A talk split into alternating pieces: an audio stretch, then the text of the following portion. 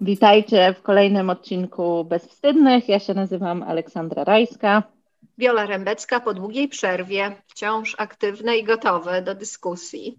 Tak, dokładnie. Bardzo dziękujemy wszystkim naszym fanom i fankom, e, którzy pisali e, i pisały zachęcające wiadomości do nas, mówiąc, że czekają na kolejny odcinek. E, życie, życie nas zatrzymało, ale nie powstrzymało.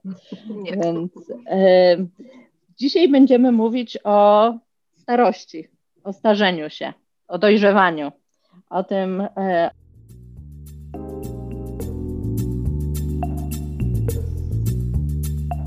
no właśnie, Ola. Bardzo mi się podoba ten, e, ten e, pomysł i temat. I jak to mam zwyczaj sobie taką ekspedycję internetową, żeby zgłębiać temat.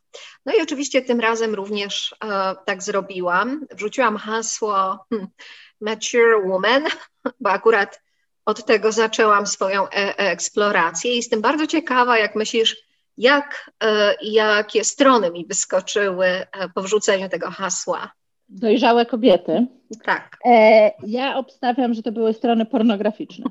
To jest taki mój pierwszy, może to coś mówi o tym, o czym ja myślę, ale tak coś mi się wydaje. No, były też i strony niepornograficzne dosłownie, ale były strony zdecydowanie. To, to rzeczywiście, to, była, to był pierwszy taki e, rzut informacji, jakie otrzymałam, dotyczący jak uwieść starszą kobietę, co dla starszej kobiety seksualnie jest atrakcyjne, czego starsze kobiety oczekują, jak często mogą mieć orgazm w czasie jednego stosunku seksualnego, dlaczego starsze kobiety to było też jakoś tam opisywane, kobiety starsze w tym kontekście na tych stronach, czyli kobiety powyżej 50 roku życia. I to było mm. fascynujące, że naprawdę Google e, natychmiast e, wrzuca taką sugestię, właśnie tą taką zdecydowanie związaną wydaje mi się, że z jakąś taką mm, potencją seksualną, starszych kobiet, co było dosyć zaskakujące w jakimś sensie, chociaż też z drugiej strony nie do końca. Ale oprócz tych informacji y, takich edukacyjnych, prawda, jak tam reagować, czy wchodzić w relacje ze starszymi kobietami, co dla nich jest atrakcyjne, y, była też jakby druga część, y, cała masa różnych artykułów, jak i to pisane bardziej z perspektywy tak zwanych starszych kobiet, określa się mniej więcej w wieku od 70 roku życia w górę, tak? E, czyli starzy ludzie określani są czy kwalifikowani do grupy jako e, e, starzy właśnie powyżej 70 roku życia. No to jest pewnie taka powszechna wiadomość czy informacja, że kobiety żyją dłużej e, niż mężczyźni e, i też, że bycie seniorem nie jest tożsame z byciem osobą starą. E, bo to jest jeszcze jedno rozróżnienie, rozróżnienie, że powyżej 55 roku życia wchodzisz w, w tą grupę seniorów, ale jeszcze nie jesteś starszą, starą osobą. A wracając do tego, o czym mówiłam wcześniej, czyli jakby ta druga część po tych takich seksualnych różnych odniesieniach, to był tak zwany syndrom planktonu. I to jest bardzo ciekawe, bo syndrom planktonu to jest syndrom kobiet po 50 roku życia, które czują się niewidzialne. Czują się jak plankton w oceanie, czyli że one tworzą jakąś taką rozmytą masę, ale nie są już przedmiotowe, podmiotowe, przepraszam, nie są widziane, nie są identyfikowane e, jako kobiety, jako też osoby seksualne, co jest dużej, że tak powiem, e, takim dużym konflikcie z tymi radami, prawda, o których ja wcześniej powiedziałam. No i była cała masa takich właśnie artykułów poradnikowych, jak to właśnie przestać być planktonem, albo co robić, żeby właściwie, te bardzo też ciekawe, e, takie artykuły sugerujące, że jak będziesz właśnie młoda, piękna, szczupła, e, czyli właściwie zaprzeczysz temu, że e, starzejesz się, prawda? No bo starość wiąże się też z tym, że nasze ciało, fizyczność się zmienia. No i to jest część tego procesu. Te rady sugerujące właśnie, że jeżeli zmagasz się z syndromem planktonu i od tego syndromu chcesz odejść i chyba zaprzeczyć właściwie, no to stań się młoda, a przecież możesz sobie zrobić, nie wiem, lifting twarzy, botox, pójść na e, e, intensywne ćwiczenia, czy tam, nie wiem, kupić sobie jakieś seksowne ciuchy, no i wtedy już będziesz nie planktonem, tylko seksualnym kuguarem i do ciebie pewnie będą adresowane te wszystkie e, rady wcześniejsze, o których powiedziałam, prawda? Co tam zrobić, żeby uwieść starą kobietę, czy starszą kobietę. No właśnie, to jest dla mnie ciekawe, bo właśnie tak mam wrażenie, że zaczynamy od takiego, takiej pewnej dualności, która gdzieś w moim poczuciu bardzo jest bardzo obecna, kiedy się mówi albo kiedy się pisze, słyszy o tym, co to znaczy starość, tak? I gdzieś to, co powiedziałaś, tak, że jakby seniorzy to jest jakby jedna kategoria, a osoby, które są stare, to jest druga kategoria. I mam wrażenie, że trochę tak jak żeśmy mówiły w naszym odcinku poświęconym menstruacji, że to, co nie jest nazwane, jest tak naprawdę trudno nam myśleć o tym, o czym nie jesteśmy w stanie mówić. I że bardzo często właśnie starzenie się to jest jakby stawanie się seniorem lub seniorką. Tak, tak jakby trudno było powiedzieć, że ktoś jest stary, po prostu. Tak jak mhm. trudno jest powiedzieć, że ktoś jest gruby. Gruby. Mhm.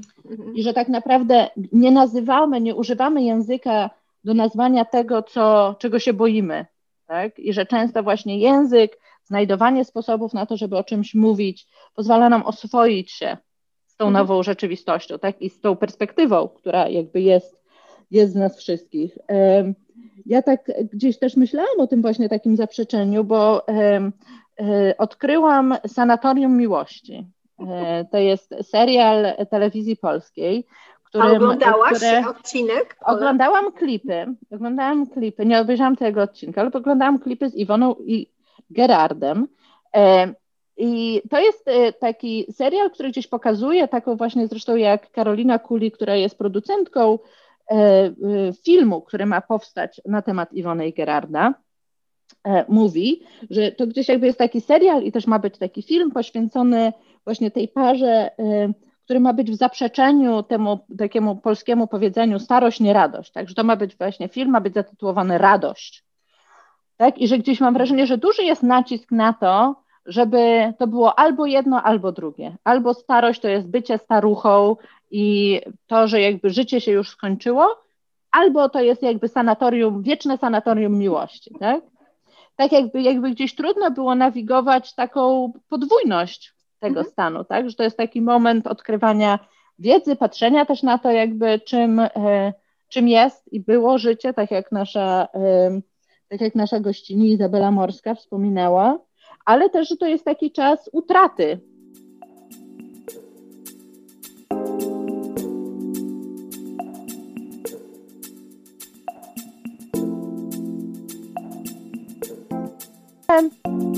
to jest też związane z polską kulturą i powiem Ci też dlaczego. Myślę o swoich dwóch pacjentach. E, obaj byli to mężczyźni w tym samym wieku, 67 lat, czyli na granicy między seniorami a osobami starszymi, wedle e, definicji, którą podałaś wcześniej. Jeden z tych mężczyzn był e, Polakiem, a drugi był Amerykaninem. Jak bardzo inaczej oni mówili o swoim wieku i myśleli też o tym, co ich spotka. Mój pacjent, który był Amerykaninem, mówił o tym właśnie, że teraz się rozwodzi, zresztą już z kolejną żoną, że on cały czas widzi przed sobą takie perspektywy i na miłość, i na to, że spotka kogoś innego, i że się przeprowadzi w inne miejsce, i zacznie inne życie, zmieni pracę, bo cały czas pracuje. A mój pacjent, który był Polakiem, mówił bardzo o sobie, o tym, że jest staruszkiem, że jego już nic nie czeka, że on już właściwie jest jedną nogą w grobie, E, że on już tylko, i znowu tak jakby obaj mężczyźni mieli bardzo wiele różnych trudności fizycznych, ale też jakoś gdzieś identyfikowali ten wiek inaczej, tak? I znowu, pieniądze, klasa społeczna, wszystko to też jakby odgrywa rolę, tak? I przywilej tego, żeby nie być imigrantem w Stanach Zjednoczonych też odgrywa rolę w tym, w jaki sposób jesteśmy w stanie korzystać ze swojego wieku. Ale też tak sobie myślę, że jest coś takiego w. Zastanawiam się może, czy jest coś takiego w polskiej kulturze, co gdzieś jakoś w pewnym momencie ludzi wypycha poza nawias tego, e, że można się cały czas cieszyć życiem jeszcze. Czy jest taki moment, w którym jakby gdzieś trzeba już się stać staruchą, albo trzeba się stać staruszkiem i jakby zajmować się wnukami i to jest tylko jedyne po prostu nobliwe zajęcie, a więcej to nic. Ja absolutnie e, e, uważam, że jest pewna polska specyfika. I ta specyfika jak języka to jest taki bardzo typowy symptom nieprzepracowanej traumy, bo o różnych rzeczach nie daje się swobodnie mówić. Język jest zahamowany właśnie ze względu na to, że jest głębiej jakiś rdzeń, który e, powstrzymuje narrację, taką indywidualną narrację. I myślę, że w Polsce tą specyfiką jest właśnie konsekwencja też tego jest widoczna procesie starzenia się, że nieprzepracowane traumy przekładają się później na coś takiego, powiedziałabym, i spolaryzowanego, i takiego trochę od sasa do lasa, prawda, że albo już jestem w grobie i za chwilę, prawda, umrę, albo już umarłem może, albo e, e, sanatorium i tylko i wyłącznie przyjemność, bez zahamowań, bez żadnych ograniczeń, tylko i wyłącznie radość życia. Ja nie mówię, że tego ma nie być, czy tego nie ma, bo myślę, że osoby starsze, zresztą statystyki pokazują, że przyjemne, życie seksualne w starszym wieku kwitnie e, i e, o tym się nie mówi, albo e, nie ma takiej gotowości, żeby o tym słuchać, bo może trochę się mówi, ale statystyki pokazują, że starsi ludzie są bardzo aktywni seksualnie. Czytałam właśnie, robiąc te swoje podróże przez internet, o tym, że ponad 55% mężczyzn ma normalne życie seksualne, 49% kobiet e, e, cały czas jest aktywna seksualnie, ile procent się całuje, ile się nie całuje, o takich rzeczach, o których standardowo nie myślimy.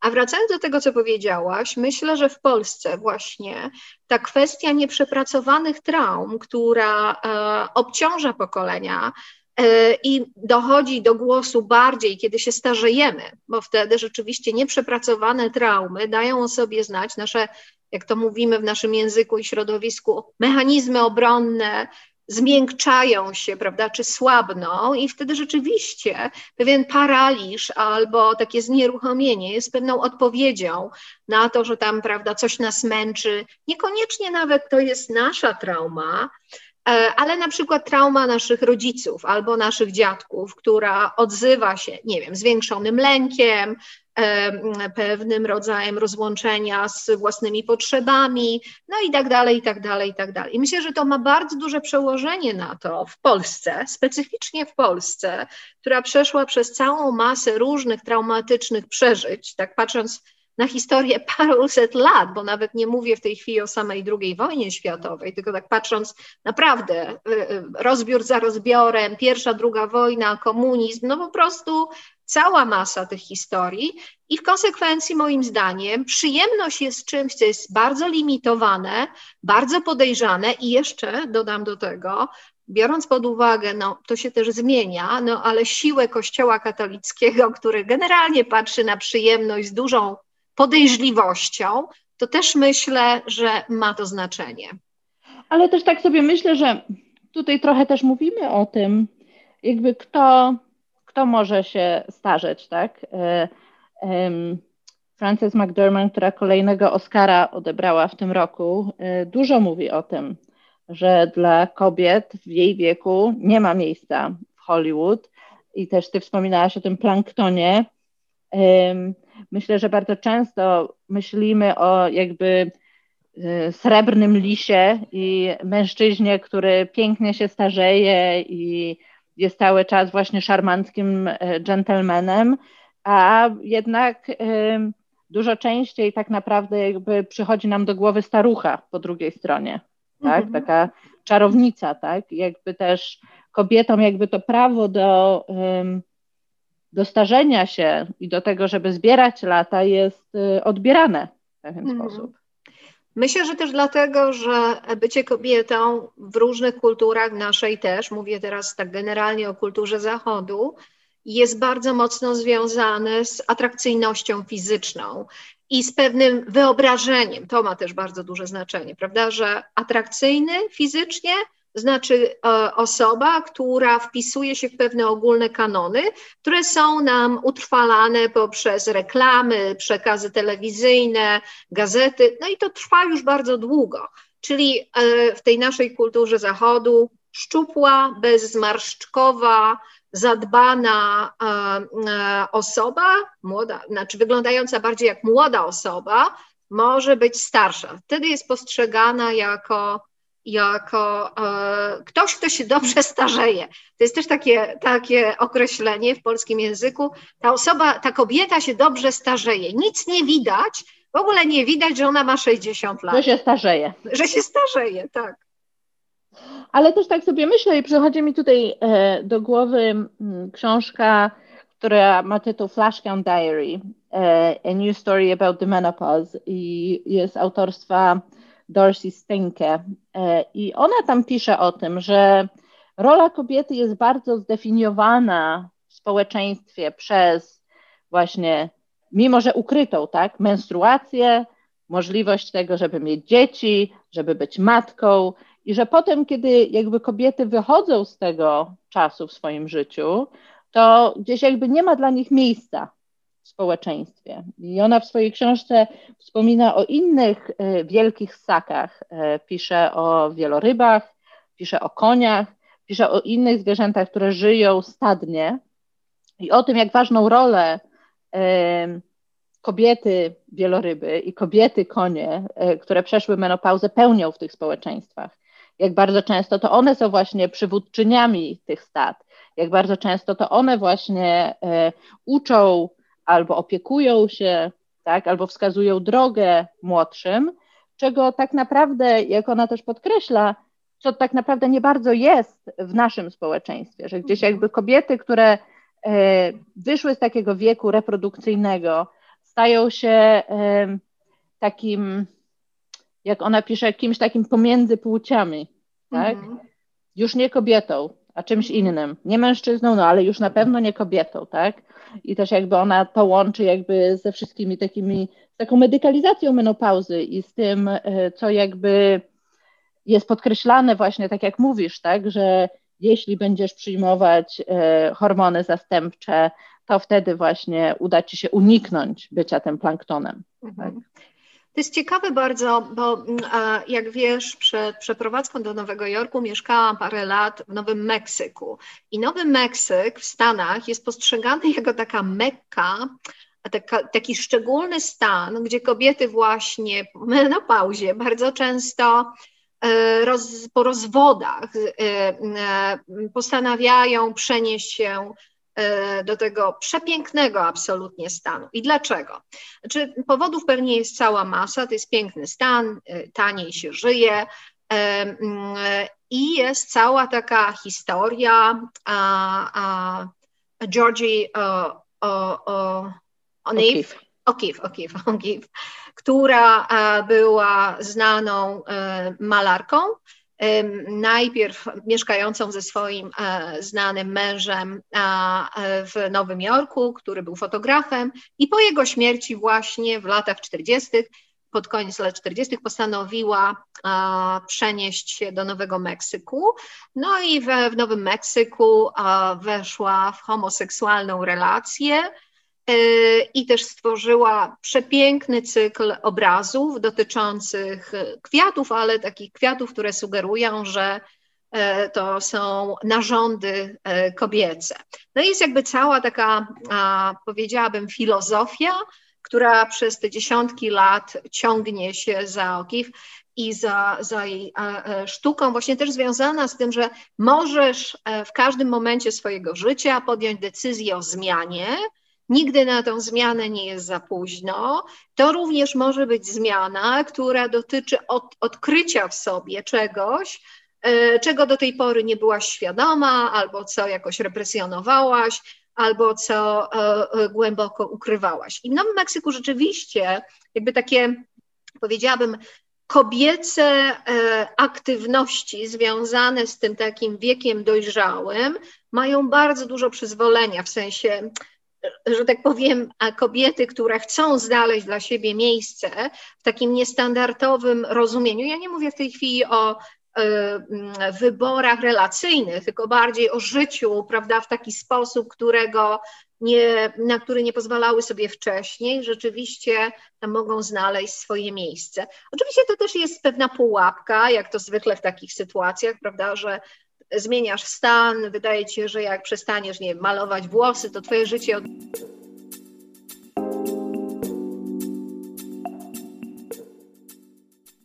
Ja też tak sobie myślę, że tak naprawdę jakby jak myślimy o takiej, tak czy właśnie o Eriksonie, który mówił o takich różnych wyzwaniach, które stają przed nami, psychologicznych wyzwaniach, które stają przed nami w różnych momentach. Tak? I on jakoś tak mówił, że pod koniec życia, czy właśnie w starości, takim wyzwaniem jest albo, albo akceptacja, jakieś takie patrzenie na to, co się, e, przez co się przeszło i co się przeżyło, i takie gdzieś właśnie wiemy o tym, że to też jest taki moment, e, w którym ludzie bardzo często patrzą z taką dużą refleksją i z zastanowieniem, na swoje życie, tak? I, mhm. e, i też jakby tak ewaluują swoje dotychczasowe życie, tak? Czy to właśnie tak jak e, znowu powołuję się tutaj na Izabelę Morską, bo ona e, z nami rozmawiała o chorobie i też jakby choroba jest częścią, mhm. może być częścią, często jest częścią starzenia się i że tak naprawdę to też jest taki czas właśnie żegnania się z różnymi aspektami siebie, zarówno cielesnymi, jakby aktywności życiowych, z osobami, które towarzyszyły nam w tym życiu,